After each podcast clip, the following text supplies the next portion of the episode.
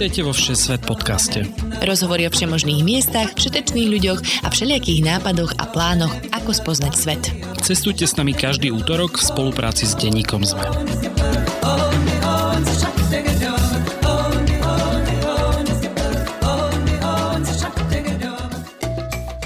Ahojte cestovatelia a cestovateľky. Moje meno je Lukáš Onderčanin a vy počúvate novú epizódu Všesvet podcastu. Dnes sa vyberieme do krajiny, ktorá je pre mnohých bránu do juhovýchodnej Ázie. Malajzia či hlavné mesto Kuala Lumpur však nie sú len prestupným bodom, ale štátom, ktorý sa naozaj oplatí spoznať. Janka a Milan Lahučky navštívili Malajziu na prelome rokov 2017 a 2018 a párňový výlet si neplánovane predlžili až na 41 dní. Spolu sa vyberieme ku kedysi najvyšším rakodrapom sveta v Kuala Lumpur, do koloniálnej Melaky, do malajzijskej nemocnice, za pijavicami aj za opicami so zvláštnymi nosmi.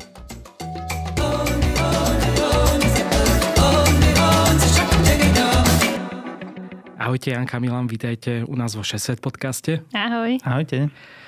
Povedzte mi najskôr teda niečo o sebe, ako ste sa možno aj dostali k nášmu podcastu. Či ste pravidelní poslucháči?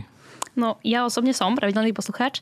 Teda ešte v čase, keď som chodila do práce, tak som pravidelne počúvala rôzne epizódy, lebo som mala niekedy takú monotónnu robotu a niekedy takú veľmi aktívnu lebo pracujem v podstate ako geologička, takže keď spracúvame dáta, tak eh, veľakrát rekapitulujeme stále dokola to isté. Takže tedy som si veľmi rada niečo pustila.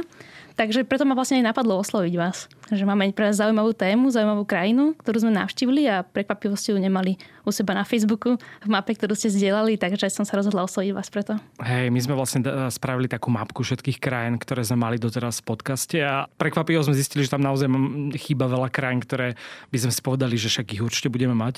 A ja teda tým, že som 60 podcast začal robiť až neskôr, tak som si tiež niekedy neuvedomil, že toto nám chýba.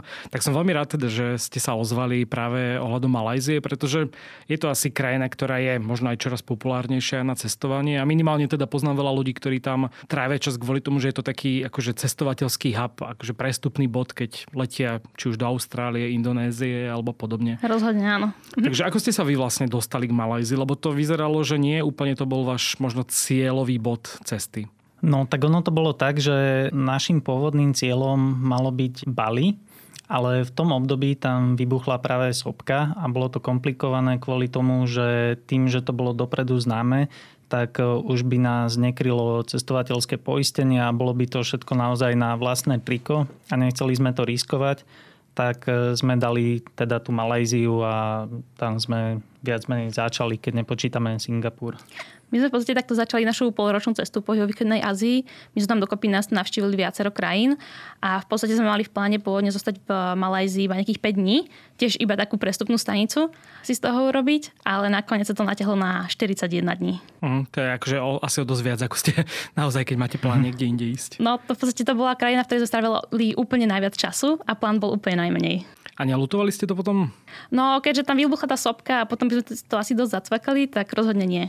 A rozhodne nie preto, lebo vlastne dva roky na to začala pandémia, takže vieme, že už by sme tam nedostali. Minimálne by to nebolo také komfortné cestovanie, takže rozhodne hmm. nelutujeme.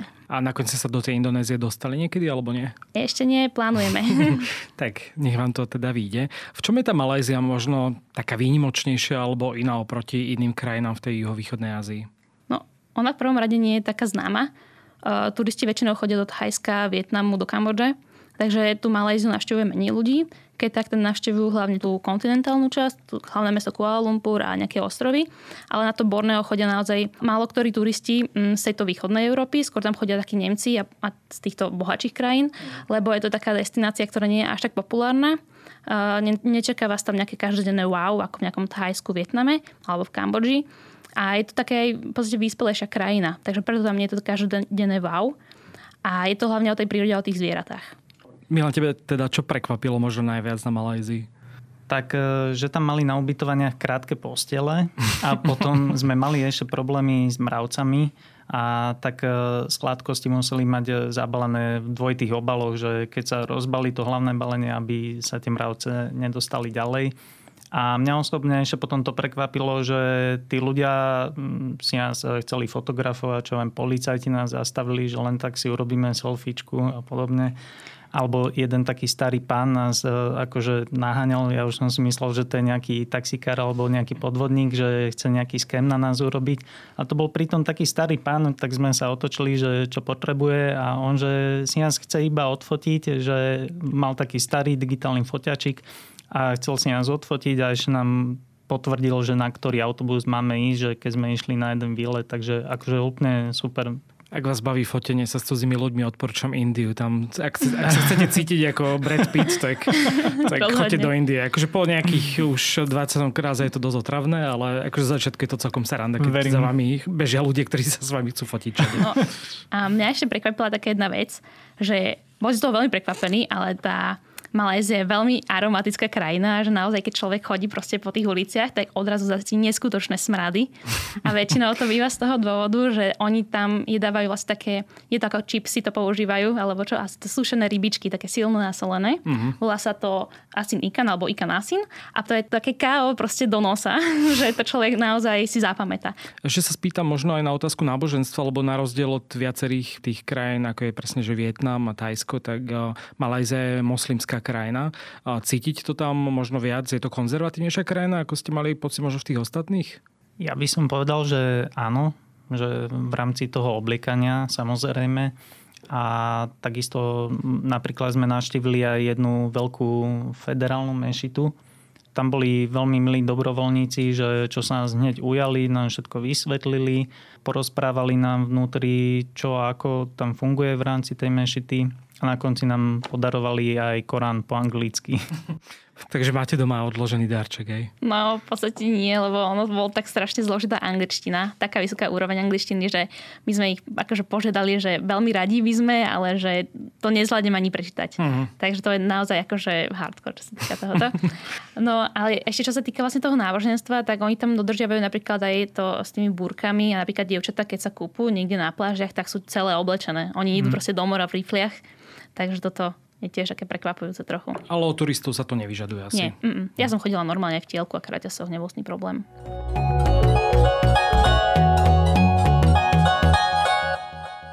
Poďme už konkrétne po nejakých destináciách, ktoré ste prešli. Začali by sme teda asi rovno v hlavnom meste Kuala Lumpur. Ako som už spomínal, pre mnohých je to taký prestupný bod, pretože tam lieta v podstate väčšina nejakých svetových leteckých spoločností. Dá sa tam prestúpiť, či už teda idete niekde ďalej do Ázie alebo až do Austrálie. Je to mesto, kde sa oplatí stráviť pár dní? Podľa mňa áno. My sme tam strávili nejakých 5 e, dní a môžeme povedať, že každý deň sme mali čo robiť. Že nebolo to iba o tom, že by sme išli navštíviť e, tie Petronas Tower, čo boli bývalé najvyššie akože budovy, ale okrem e, týchto vecí v centre, tak tam majú napríklad aj KL Bird Park, e, kde sa nachádza veľa druhov vtáctva, môže ich tam krmiť, za poplatok vám dajú také mliečko. Janka ich tam krmila o 106 a potom ju pomaly že poobsierali tie vtáčiky, papagáje. Akože bolo to super. Potom tam máme že Batu Caves, tie sa nám veľmi páčili. Sú to také posvetné hinduistické jaskyne, ktoré boli ľahko dostupné. To je v podstate miesto, kde sme asi v Malajzii videli najviac turistov. Mm, vlastne to nie je až tak ďaleko toho mesta a už je to príroda ako keby, hej? Áno, je to highlight taký. Mm. No ale čo nás veľmi prekvapilo, tak to, tak Kuala Lumpur to nie je naozaj také nejaké betónové mesto, ale naozaj my sme tam našli nejaké miesta, ktoré sú doslova, že džungla v meste a to bolo napríklad konkrétne Forest Eco Park pod takou TV Tower. To sa nám veľmi páčilo, lebo tam boli také konopy walk a dalo sa mu úplne zadarmo chodiť. Proste človek fakt bol, bol v pralese a pritom mm. bol stále v centre mesta. Ešte nás zaujímalo také jedno miesto, uh, nazýva sa Kampung Baru. To je v podstate taká dedina priamo pod mrakodrapmi. To je v podstate taká stará viecká osada alebo, alebo niečo také, kde normálne ešte tí pôvodní majiteľia proste nepredali tie pozemky a stále bojujú proti tomu, predajú tých pozemkov a zachovávajú tam takýto polnohospodársky život, taký dedinský život priamo v tom centre Kuala Lumpur. Takže tam niekto chová nejaké kurence rovno pod... Rozhodne. Aj, aj, niečo, aj viac. A ja som počul teda, že napríklad aj Chinatown je veľmi pekný v Kuala Lumpur a teda vraj to je dobré miesto na nejaký obed alebo teda celkovú gastronómiu. Boli ste aj tam? Určite aj na návštevu reštaurácie a takisto aj na fotografovanie, že je to veľmi pekné vizuálne. Mm. My sme tam vtedy dali gaštany, si pamätám. To sme boli inak prekvapení, že tam majú pečené gaštany, že sme to neočakávali. Mm-hmm. Takže super. Ako už ste spomínali, možno taká tá najväčšia atrakcia, alebo také najznámejšie, keď sa povie Kuala Lumpur, tak sú práve tie Petronas Towers, čo boli dlhé roky najvyššie budovy na svete. Ja som teraz pozeral, že koľko stojí vstupné, alebo teda predpokladám, že to treba nejako dopredu buknúť, ak tam človek chce ísť. Teraz vyzerá, že to vychádza okolo 80 malajských ringitov, ak dobre hovorím, čo je asi teda 17,50. A boli ste sa tam pozrieť a neviem, zaujalo vás to miesto? My sme boli pod eh, Petronas Towers dvakrát, aj v noci, aj cez deň, uh-huh. ale vlastne nešli sme hore, lebo v podstate tých 5 dní, čo sme tam strávili, stále nie je dostatok času na uh-huh. Kuala Lumpur, podľa môjho názoru. A stalo sa tam miesta, ktoré máme raz v pláne navštíviť, keď znova možno pôjdeme do tej Indonézie. No a neboli sme tam, lebo tam sa museli dopredu buknúť a my sme o tom nevedeli, takže sme to vôbec neriešili. Mm. Ale je to minimálne miesto, ktoré treba navštíviť, keď už ste tam aspoň v Určite blízkosti. áno. My sme vlastne namiesto toho mali v pláne výjsť tam niekam do tých hotelov, kde tam na vrchu, na tých strechách majú tie bazény uh-huh. a mhm. vlastne odtiaľ vidieť to mesto, ale v podstate nakoniec ani to sa nám nepodarilo. Je to malo času proste na Kuala Lumpur, 5 dní. Ako sa v rámci Kuala Lumpur najlepšie presúvať? Je tam dobrá hromadná doprava? Majú tam veľmi dobrú hromadnú dopravu, pretože majú tam metro, nadzemku, vlaky, autobusy, dokonca aj vybrané turistické autobusy, ktoré vás na niektoré destinácie dopravia zadarmo mm-hmm. prakticky. Len treba poznať tie trasy a približne kedy chodia. Takže je tam naozaj veľa možností. Ja som teda čítal, že sú tam pomerne lacné taxíky, takže je to tiež dobrý spôsob, ako sa presúvať, alebo je to také, že tam hrozne veľa zápcha, ako neviem, Bangkoku asi by som nešiel taxíkom úplne. No správne, Bangkoku to bolo dosť zle, či, či ideš autobusom alebo, alebo na skutri. A v Kuala Lumpur boli tiež akože veľké tie dopravné zápchy, preto sme využívali hlavne tú nadzemku a metro. A čo sa týka tých taxikov, tak my sme používali skôr online aplikácie Grab a Uber hmm. v tom čase a vychádzalo to fakt mega lacno. Veľmi sa to oplatilo. A naozaj niekedy, keď sme išli na nejaké vzdialenejšie miesto a bolo to komplikované, a dostať sa tam, tak sme proste použili ten Grab a vyšlo to za pár drobných. Ja zase potvrdzujem, že treba si teda pozrieť aj dopredu, aké sú vzdialenosti, lebo teda môj brat zmeškal let z Kuala Lumpur kvôli tomu, že mm. uh, myslím, že zistil, že cesta na letisko trvá dlhšie, ako si myslel a všetko meškalo. Takže, ale našťastie to boli iba na tú Langavi alebo niekde mm. v blízkosti, takže reálne to nebolo akože drahý let do Európy. Hey. Ale teda treba sa na to dávať pozor aj keď cestujete a prestupujete v Kuala Lumpur. Neviem, či letisko napríklad je blízko do centra, je to dobre prepojené? Myslím si, že je to dobre prepojené aj vlakom, aj autobusmi sa dá ísť. A tuším, že je tam aj nejaká tá nadzemka alebo niečo takéto, že čo vlastne nie je ovplyvnené tými dopravnými zápchami. Mm.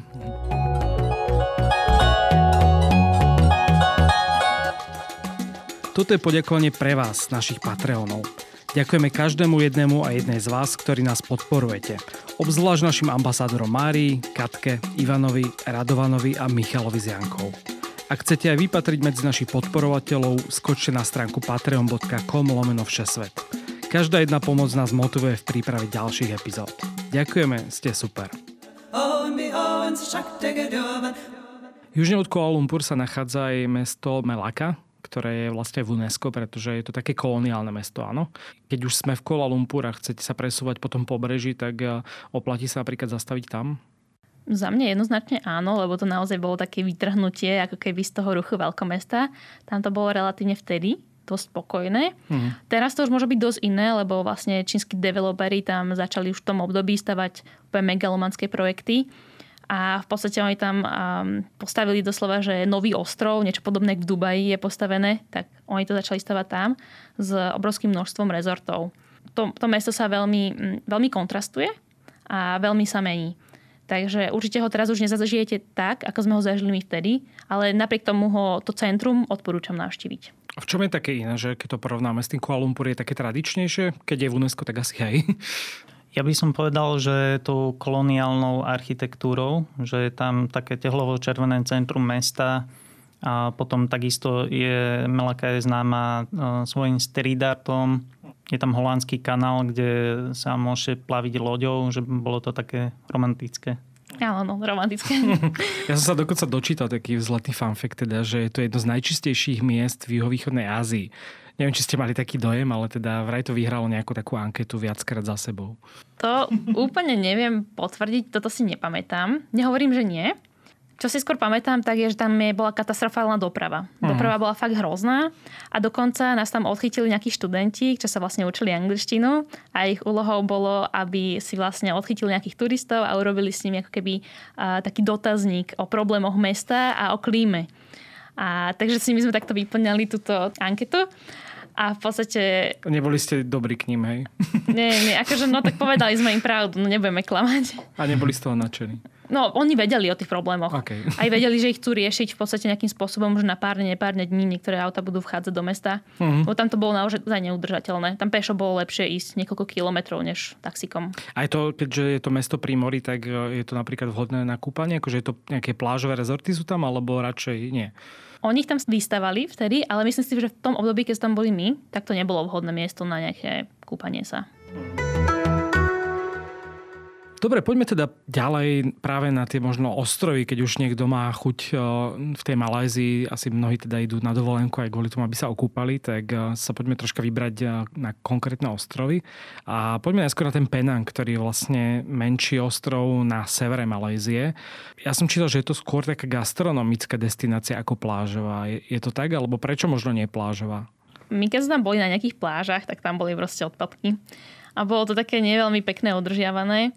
Bola tam jedna taká pláž, ale tam bolo fakt určené skôr tak pre deti, že to bolo také plítké more a také, no, pre nás vtedy to bolo ešte zjapajúce rodinky, hej, teraz by sme tam sadli k ním, ale, ale vtedy ešte nie, takže, takže my sme vlastne ostali v tom gastre. Bol tam veľmi zaujímavý, takisto ako aj v tej Malake, ten steridát, opäť raz, a tuto bol podľa mňa krajší, by som povedal. A ešte tam bol tzv. Kekloxi Temple, čo je najväčší buddhistický chrámový komplex v Malajzii. A tam sme sa dokázali strátiť asi na dve hodiny, že sme si to naozaj užívali. Hmm. A z hľadiska dopravy sa tam ako najlepšie ide? Mm, myslíš Kuala Lumpur alebo ako? Asi z Kuala Lumpur, lebo predpokladám, že väčšinou, neviem, či tam priamo letí stade, alebo Jasné. sa presali po zemi. Dá sa letecky s vlastne nízko nákladovkami Air Asia alebo Malindo Air, teda v tej uh-huh. dobe. Teraz neviem, čo tam presne lietá, ale fakt za 20 eur sa dalo letieť z Kuala Lumpur. A potom medzi napríklad Penangom a Langkawi, tak tam mm, sú vlastne, sa dá ísť aj trajektom, lebo tie ostrovy sú veľmi blízko seba. Uh-huh.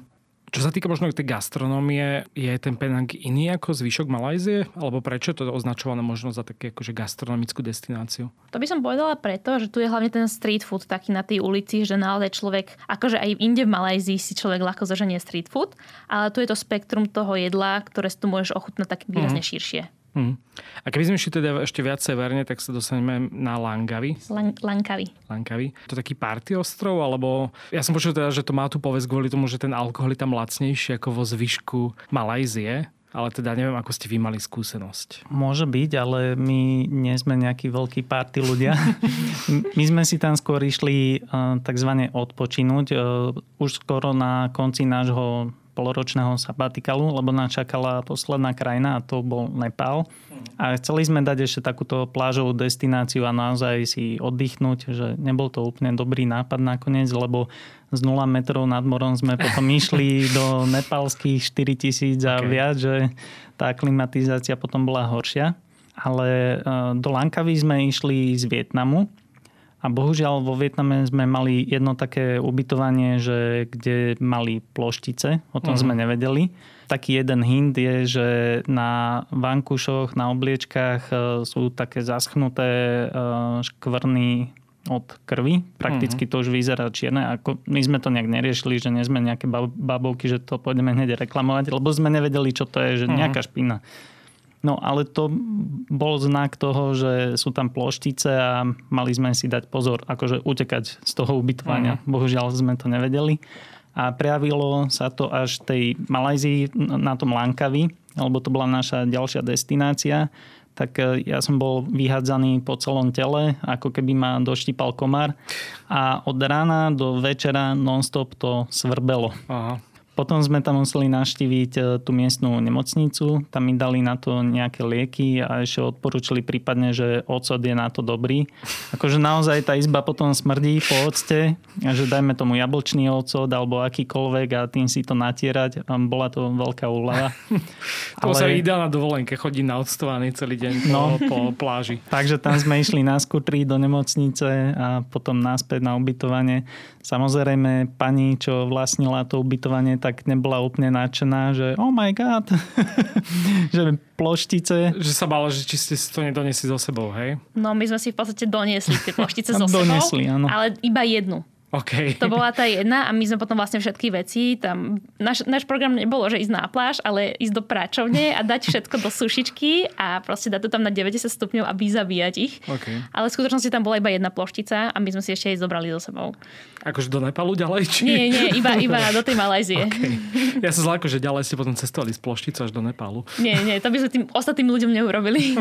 Oni sú veľmi nebezpečné v tom, že sa dokážu skryť do tých najmenších záhybov alebo ako máte backpack a máte tamto polstorovanie, tak tam do tých maličkých jamiek, Janka ich tam s pinzetou vyberala, hľadala, akože to je nočná mora.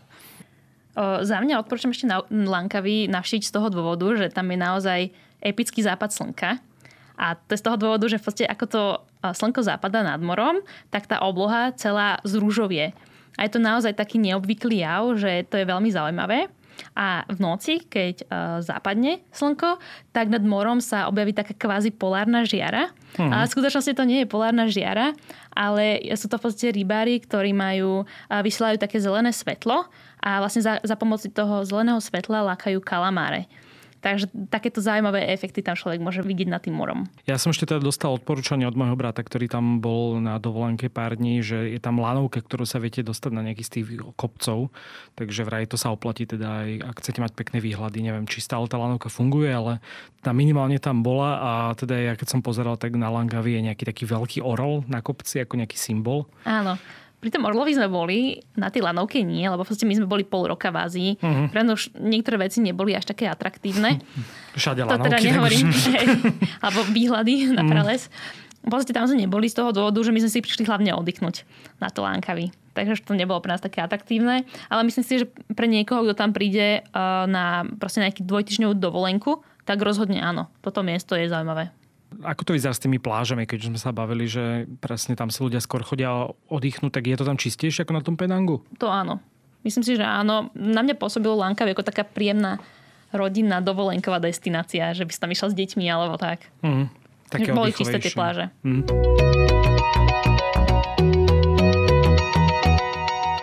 Aký je rozdiel medzi pevninskou časťou Malajzie a tým Borneom? Možno čo sa týka aj či už tej prírody alebo turizmu a podobne. Ja by som to povedal tak, že tá pevninská časť je akoby taká vysplejšia oproti tomu Borneu. A napríklad je aj taký fakt, že 80% všetkých daní v krajine sa investuje viac do tej kontinentálnej časti, mm-hmm. pričom časť toho Bornea je väčšia. A... Že je to vnímané ako také troška možno zaostalejšie región aj tými miestnymi, Áno. že sa tak pozerajú cez prsty možno na tých ľudí z Bornea. No a čo je taká škoda, je, že tie pralesy na tom Borneu postupne ubúdajú, pretože musia uvoľniť priestor tým plantážam. Hmm. Palmový olej. Takže čím neskôr tam človek pôjde, tak tým menej toho uvidí z tých pekných pralesov. Dokonca myslím, že v tej indonéskej časti sa stavia nejaké veľké megamesto, že nové hlavné mesto na mesto Jakarty má byť na Borneu. A teda vyzerá to, že tam naozaj zničia obrovitánsky prales kvôli tomu, aby tam na novo postavili nejaké mesto, keďže Jakarta sa potápa, takže čo najskôr na Borneo. Neviem, čo pekne k tomuto povedať. Takéto mentalite. Neviem. Mm. Sorry, budem radšej ticho. Ako sa dostať najlepšie na Borneo? Predpokladám, že ste tiež leteli z tej pevniny, neviem, či priamo z Kuala Lumpur nejakým lacnejším letom? My sme leteli zo Singapuru mm-hmm. a leteli sme do Kučingu. V podstate dá sa ísť aj nejakým trajektom, ale akože boli sme na pol roka, ale toľko času sme nemali. Takže a tie letenky sú tam asi dosť lacné, lebo bývali dosť lacné, čo si pamätám, Air Asia a podobne, takže... Uh, my sme vtedy nevychytali nejaké lacné, že práve, že mi to prišlo byť trochu drahšie, mm-hmm. že nejak, za nejakých 60 eur sme tam tuším leteli zo Singapuru, ale akože keď sa porovná tá vzdialenosť, čo lieta napríklad, že Kuala Lumpur, uh, Langkawi, A keď sa porovná vzdialenosť akože Kuala Lumpur a Kuching, uh-huh. tak je asi trikrát väčšia tá vzdialenosť, hej, takže aj tá cena je asi trojnásobná. Takže nie je to len tak z prstu vycúcaná cena.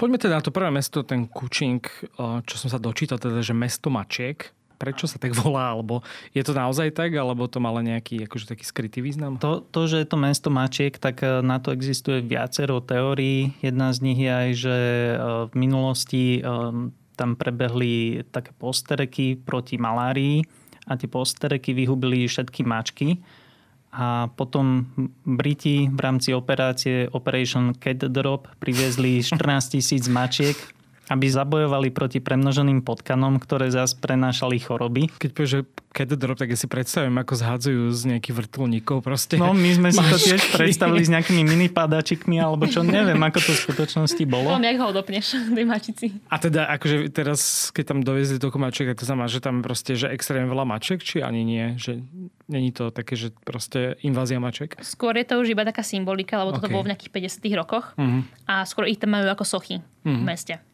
Áno, alebo potom je ešte teória, že Kučing bol pomenovaný podľa stromov rastúcich tejto oblasti, ktoré obsahovali také malé ovocie. Mata Kučing, alebo ovocie zvané mačacie oko. Uh-huh. A potom sú ešte nejaké iné teórie. Každopádne majú tam veľa mačacích svôch a tak, že naozaj uznávajú tie mačky. Takže keď ste fanúšik eh, selfiečok s mačkami, tak ideálne miesto, hej? Áno. A je to pekné mesto na návštevu? Z tých borneánskych sa nám páčilo najviac. Uh-huh. Takže za mňa áno. Pre nás malo ešte špeciálny význam, že to bolo jedno z takých prvých azijských miest, eh, kde sme začínali tento náš poloročný trip, mm-hmm. takže... Čo sa tam dá vidieť priamo možno v tom Kučingu alebo v blízkom okolí? My sme vlastne za tie dni, čo tam boli, tak urobili si také tri výlety. Prvý bol vlastne do jaskyň v blízkosti Kučingu. Iba že tým, že na Borneo už nechodí tak veľa turistov, tak v podstate tá do, doprava tam je zložitejšia. Človek to musí kadejak vykombinovať a v podstate autobusom sa nedá dostať úplne priamo k tým jaskyňam.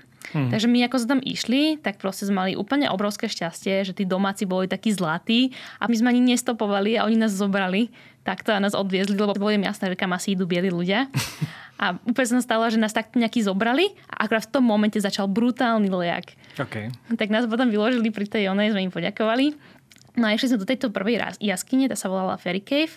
To je vlastne taká jaskyňa typická borneánska, že proste obrovské skalné okno, jaskinné okno a, a vnútri proste není nejaká, nejaká krásová výzdoba alebo, alebo tak, lebo podstate ten tok vody, tam je taký prudký, že nemá čas sa v podstate vytvoriť tá krásová výzdoba. Mm. Že to naozaj bolo iba o tej gigantickosti my sme si tam ešte naivne brali, že svetere, že nebude tam zima náhodou. No, ono to vlastne funguje Tep, tak, že závisí, závisí od toho, že aká je priemerná ročná teplota mm-hmm. na povrchu. Okay. A podľa toho je aj v podzemí. Takže podľa priemernej ročnej teploty, tam to tuším, že 17 alebo 18 stupňov, takže tam bolo dosť hit. A hlavne spárno. No, ale čo som ešte chcela, oni nás tam vyhodili a my sme zaplatili vstupné a vlastne celé to začínalo na takej veži, takže vyšli sme vlastne takou vežou hore ku vstupu. A ja som zastavila Milana, že ďalej už nejdeme, že musí dojsť prievodca. Lebo proste na Slovensku sa do jaskýň bez prievodcov nechodí. Uh-huh. No tak sme chvíľu čakali a ten sprievodca naozaj došiel s takou australskou turistkou. A my sme sa opýtali, či je guide. A ono, že áno, ja som guide. A my, že super. Okay. Tak sme sa k nemu pridali. No a vlastne hodinu sme takto s nimi chodili po tej jaskyni. A stále Pýtali sme tak, sa otázky, no, stále ako on viac, by to bol náš guide. Viac tak ho rozprával na tú ženu ako na nás, takže nám to bolo jedno. Až hlavne, že sme boli v tej jaskyni.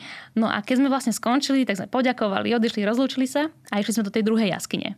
A keď sme došli do tej druhej jaskyne, tak tam znova zbadali tú živnosť tým guidom a nám doplo, že to bol vlastne súkromný sprievodca za 120 eur na deň, Prebo. aby sme ho takto zneužili. Až tam nám to doplo. No, takže dlhé vedenie. Káble. Ale nestežovala sa tá australčanka. Hej, Asi jej teda... to bolo nepríjemné, ale tak No, ušetrili ste, čo sa budete. No, ale akože tam, tam išlo skôr o tú dopravu, hej, a ten trápas. Hej, hej, hej. Takže tak, takú skúsenosť máme. Borneo teda pre mňa osobne, prečo je známe, tak sú to orangutany a, a rôzne iné druhy opíc, takže keby som chcel ísť, neviem, na nejaký trek možno do džungle a presne spoznávať tieto opice, tak ktoré miesta odporúčate? My sme navštívili Národný park Bako, Chceli sme tam vidieť tie voľne žijúce, my to voláme, že probozík z opičky, ale inak po slovensky je to nejaký nosál alebo niečo uh-huh. také. Kahal nosatý. Á, ďakujem. Ale v podstate lepšie to bolo v Sandakane. Tam mali orangutany aj probozik z opičky, zvlášť e, také rezervácie spravené a tam to bolo naozaj dobre, dobre si ich tam človek mohol pofotiť. Videli tam v rámci toho krmenia.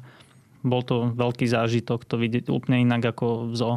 A je to tá rezervácia znamená, že je to nejaká akože ohradená oblasť, alebo to je iba také, že sa tam akože koncentrujú viac tých opíc a tým pádom akože sú zvyknuté na ľudí? Skôr to druhé, že tam uh-huh. koncentrujú kvôli tomu krmeniu, keď nie je vlastne v pralese dostatok ovocia alebo teda nejaké potravy, tak sa tam chodia dokrmovať. No a ešte ja by som podotkla, že naozaj tie opice od nás boli veľakrát, že v pár metrovej vzdialenosti. Že to bolo naozaj úžasné. Dokonca tie z opičky, oni boli dosť také drzé a agresívne, takže tam človek normálne sa mohol báť, že im mu príde niečo vytrhnúť. Uh-huh. Takže si treba na to určite dávať pozor. Ale nie je to také, ako napríklad, ja neviem, Rwande zaplatíš tisíc eur za to, že ideš stopovať gorily a môžeš sa ani pozerať 20 minút a, a potom zase ideš späť. Že tu sa viac akože stretneš s tými nie, opicami. Nie. Máš tam veľkú pravdepodobnosť, hlavne v tom Sandakane, že naozaj uvidíš tie mm-hmm. opičky.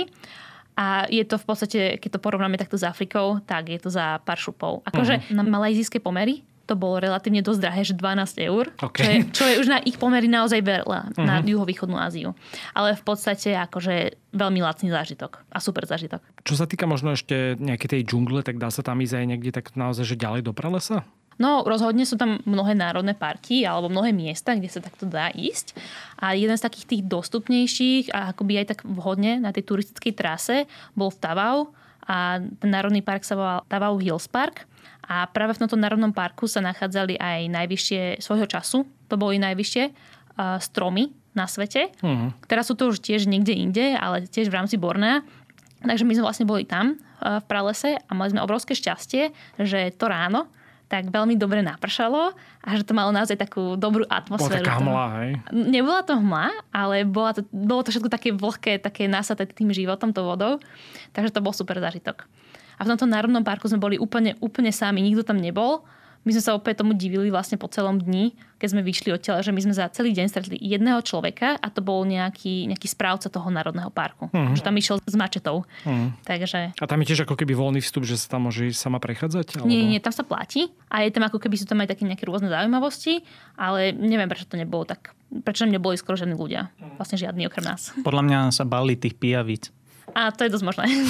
Mali ste problém s pijavicami? To bol ten problém, jediný problém v tom parku. Ja že... sa chcel akurát spýtať, že či ste nemali stres to, že tam stretnete, ja neviem, či tam žije teda okrem opice niečo agresívnejšie, ale teda pijavice. To, to je možné, ale my sme sa najviac bali tých pijavíc, pretože neustále sme ich dávali dole zo seba, akože človek ich necíti. Ale... A to iba tak akože na teba vyleze spod No to spadne na človeka to? normálne z nejakého listu alebo tak, alebo zo spodu ako klieš sa nasaje ťažko sa dávajú dole, to naťahujete a je to ako taká guma a veľmi ťažko sa im ide od vás akože neboli to nič, ale je to také naozaj nepríjemné. A potom nám to trochu pokazilo ten výlet, že neustále sme sa ošívali, či nemám niekde nejakú ďalšiu pijavicu, čo môžem dať dole. A my sme veľmi logicky išli v kraťacoch a v krátkom tričku. Bohužiaľ. Do pralesa. Mm, to nebol dobrý nápad. Poučili sme sa. A potom sme sa dočítali na internete, že je dobré ich napríklad posoliť, alebo mať tabakové listy, alebo keď máte zapalovač, tak tiež môžete využiť. Ale nič vám ne, akože neprenášajú nejaké zásadné choroby choroby alebo niečo také, hej? Mm, to úplne neviem Nem, garantovať, by. ale nemali by. Hmm. Pokiaľ sa predtým nenasajú na nejakého chorého živočicha alebo človeka, tak asi nie. Čo sa týka možno ešte mora a ale teda nielen pláži, ale na Borneo sa chodí aj potápať. Boli ste sa niekde potápať, alebo je tam nejaké miesto, ktoré možno to ideálne? Áno, navštívili sme Sempornu, to je taký raj pre potápačov, alebo aj na šnorchlovanie. Boli sme tam vlastne v rámci takého jednodenného výletu na výlete loďou a v rámci toho sme naštívili rôzne pláže s naozaj e, krásnym bielým pieskom a tam sme mali možnosť aj šnorchlovať. Bolo to naozaj pekné a tie pláže si pamätám najviac. Naozaj to šnorchlovanie bolo super. Akože koraly popravde boli vyblednuté, ale to spektrum tých rybičiek bolo naozaj obrovské a boli veľmi pekné, farebné. Že to sme si naozaj užili. Ale veľká nevýhoda je, že v podstate vždy v tých agentúrách vám dajú také tie šnorchle, ktoré úplne pretekajú. Takže je to veľmi také nekomfortné, že človek si to stokrát musí dať dole a znova nasadiť, aby nemal proste sol v očiach. Takže radšej si kúpiť vlastný, hej? No a to sme sa snažili v Kotaky na balu a to sa nedá. Okay. Takže naozaj zo Slovenska si doniesť No inak áno, ako prešli sme niekoľko obchodov a všade mali také hračkárske, detské šnorchle, okuliariky a akože naozaj sme tam nevedeli nájsť nejaké kvalitnejšie okuliare na predaj. Takže asi doniesi vlastný šnorchel, keď idete šnorchlovať do Určite Malajzie. áno. Ešte sme možno nespomínali posledné mesto alebo časť e, toho Bornea a to je Kota Kinabalu. A Čo ste robili tam? Toto je hlavné mesto a my sme mali takú smolu, že my sme v podstate ušli pred eh, sopkou v Indonézii, ale namiesto toho, toho nás zasiahol okrej tajfún z Filipín. Takže v podstate my sme boli v Kotakanabalu asi týždeň a videli sme dokopy nič, lebo vždy, keď sme vyšli von, tak bolo hnusne, teplo, spárno, dusno a proste Fúčalo. nedalo sa, nedalo sa tam ani dýchať. Takže my sme celú dobu boli na klimatizovanej izbe a za celú dobu sme videli asi 4 série Game of Thrones. a okrem toho sme boli ešte na nejakej krokodilej farme a v takom malom open air múzeu, že to bolo fajn, ale akože nebola to pre nás nejaká top destinácia, hlavne kvôli tomu, že absolútne nám nevyšlo počasie. Hm, takže možno keď je pekne, tak je to troška iné. Hej? Určite. Tam sú tiež také destinácie na šnorchlovanie a podobne. No vlastne my sme z Kotaky na pokračovali ďalej do Sandakanu a to bol náš prvý ďalkový autobus v Malajzii vôbec a teda všeobecne v Ázii, keďže to bola naša prvá krajina v Ázii. A vlastne to bol úplne nádherný výhľadkový autobus a ja som behala správa doľava, aby som sa pozerala stále na ten lepší výhľad. A v duchu som bola tak nahnevaná na Milana, že prečo sa on akože nekochá a prečo proste to nefotí a podobne, že ja som pre nás. A potom ja som to všimla a že na druhý krát, keď už zvracal, som si všimla, že potrebuje odo mňa vreckovku. Ja som ho dovtedy ignorovala. Aká som bola vlastne neskutočne zažratá do tých výhľadov na Národný park Mont Kinabalu.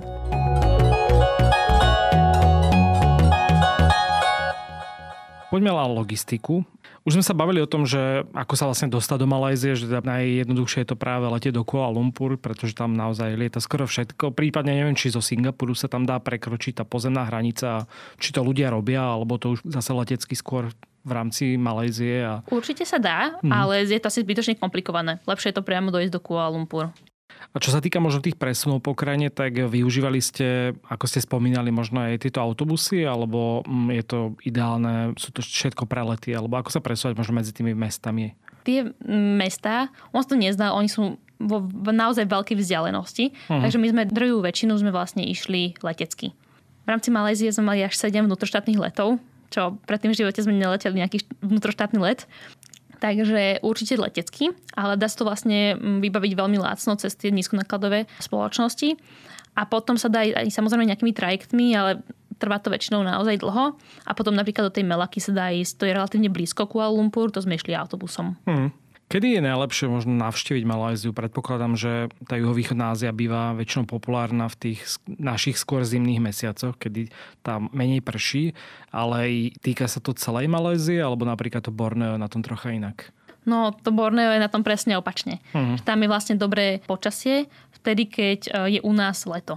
Uh-huh. Takže tam je podstate, keď ideš do Kuala Lumpur a do tej časti kontinentálnej je iné počasie ako je na Borneu. A my sme išli práve v období, kedy sa preklapala tá sezóna, no napriek tomu nám to nevyšlo. Že ma, chytili ste dažde aj tam, aj tam. Ten tajfún sme chytili Je tajfún. na tom mhm, Borneu. Okay. Hej, hej. Ale teda keby ste možno odporúčila, že v nejakom čase, keď človek chce navštíviť aj aj, tak um, kedy by to mohlo byť najlepšie? Asi marec alebo oktober. Uh-huh. Také tie prelomové mesiace. Áno. Mhm. Čo sa týka víz, tak Malézia by teda mala mať bezvízový styk na 90 dní. A s tým ste nemali nejaký problém. Hej, to je v pohode, pre bežného turistu platí tých e, 90 dní. Čo sa týka cien, tak Malajzia sa zrejme dá považovať za drahšiu krajinu oproti ostatným krajinám v juhovýchodnej Ázii. Možno keď to tak porovnáme tak s nejakým Tajskom a Vietnamom, tak je to výrazne drahšie? Tak na slovenské pomery je to stále relatívne dosť lacné. Mhm. ale áno, je to drahšie oproti tým ostatným krajinám v juhovýchodnej Ázii. Používa sa tam vlastne mena malajský ringgit, ktoré veľmi ľahko sa prepočítavala, lebo 1 euro bolo vtedy 5 ringgitov, Mhm. takže to bolo veľmi jednoduché na prepočet. No ale treba rátať aj s tým, že náš rozpočet na túto krajinu bol vyšší z toho dôvodu, že tá krajina je fakt obrovská, takže sme dali veľa za tú dopravu. Ale v podstate, ako sú tam tie vzdialenosti, tak to nie je až taká katastrofa, čo týka tých financií. To ubytovanie tam bolo tiež veľmi lacné. Je zaujímavé, že napríklad že na Borneu to ubytovanie bolo výrazne drahšie. Z toho dôvodu, že tam chodí menej turistov. Takže tam nie je taká taká Konkurencia konkurencia. ponúka. hm. A na tej kontinentálnej časti Malézie sa dalo naozaj že za 5 eur na osobu nájsť ubytovanie na noc. Mhm, Čo je Takže- porovnateľné s Tajskom alebo podobne. hm. Áno.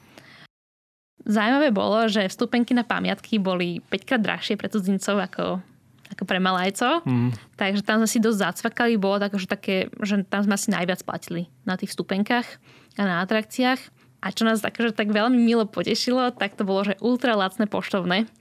My sme zistili vtedy, že proste poštovné stojí 40 centov na medzinárodnú známku, takže my sme proste bežali kúpiť strašne, strašne veľa nejakých pohľadníc a proste sme posielali, posielali proste aj najväčším nepriateľom, že proste triednej učiteľke zo strednej školy a proste všetkým sme posielali pohľadnice, lebo to bolo strašne lacné.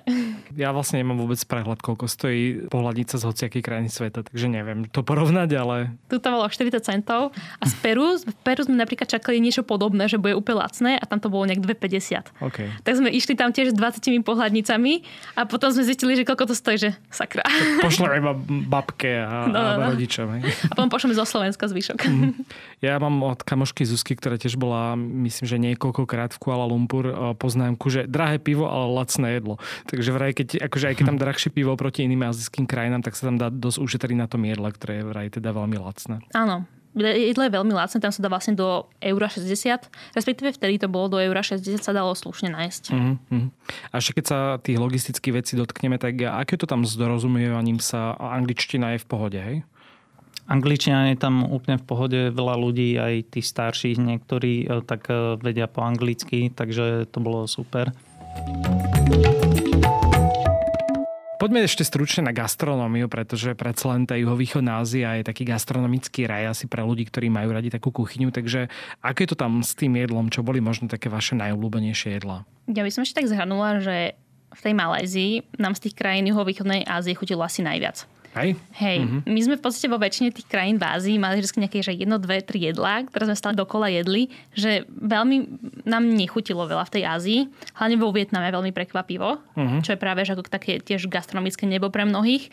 Ale my sme buď mali nešťastie, alebo naozaj tá vietnamská skutočná kuchyňa je úplne iná, ako si dáte na Slovensku. Mm-hmm. No a v tej Malajzii boli tie jedlá pre nás asi najpriateľnejšie.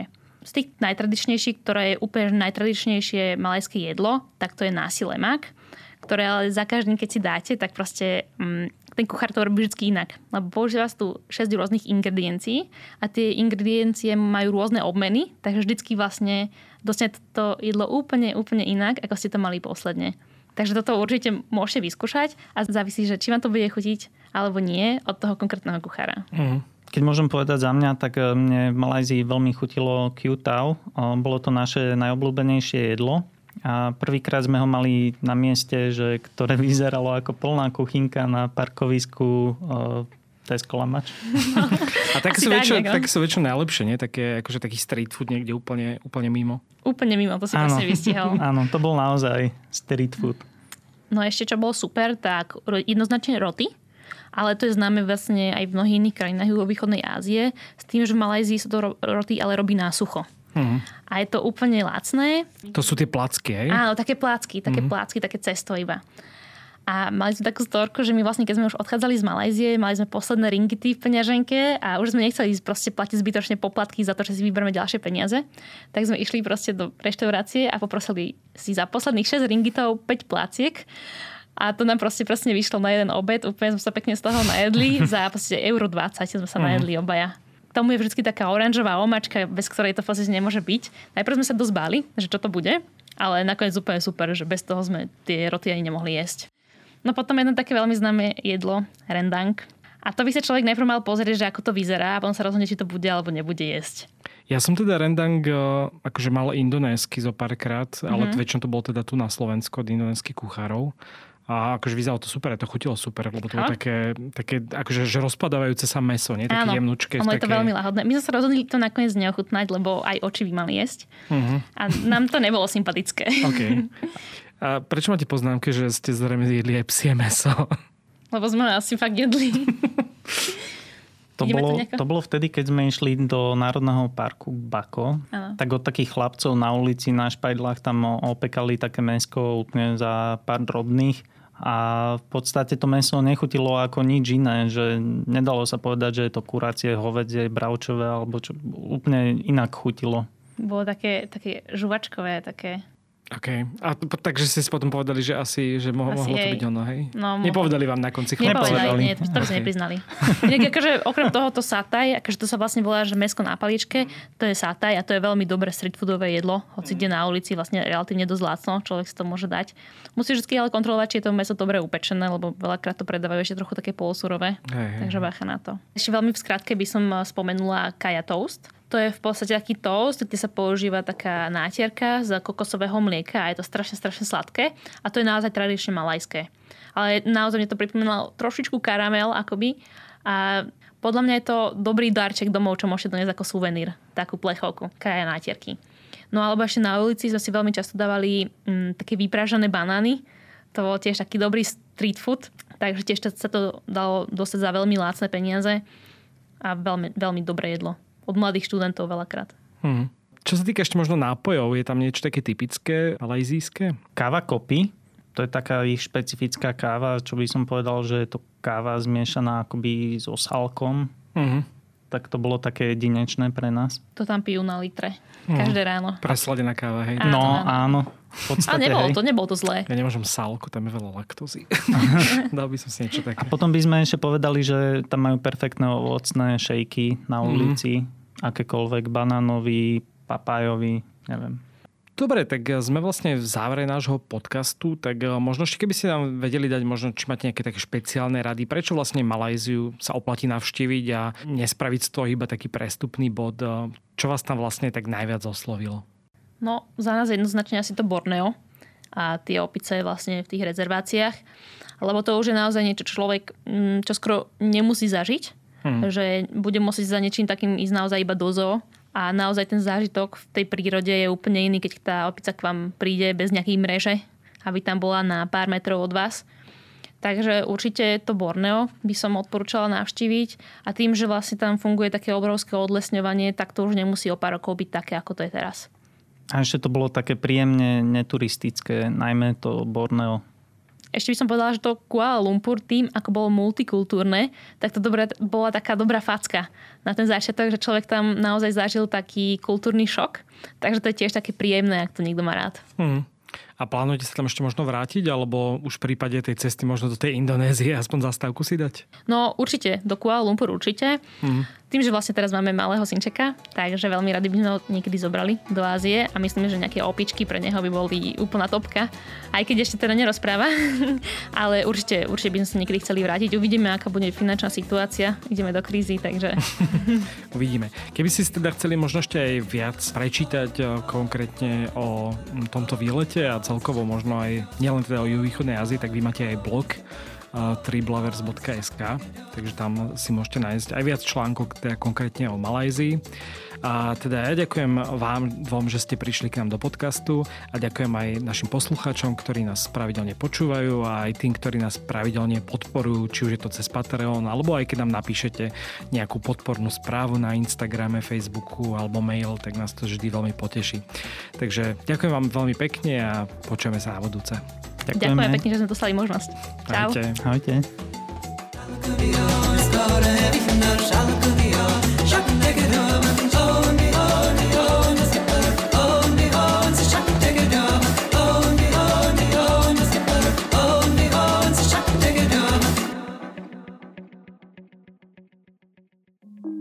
Volám sa Barbara Mareková a v denníku ZME pre vás robím podcast Ľudskosť o tom, ako na naše mentálne zdravie vplýva rodina a spoločnosť. S odborníkmi a odborníčkami rozoberám, ako sa v rodinách dedí trauma a ako sa dá v dospelosti uzdraviť. Ale rozprávam sa aj s ľuďmi, ktorí vyskúšali terapiu a zaujíma ma aj celospoločenský pohľad, ako sa menia slovenské rodiny alebo ako sa v našej spoločnosti cítia Rómky, Rómovia či ľudia, čo sú queer.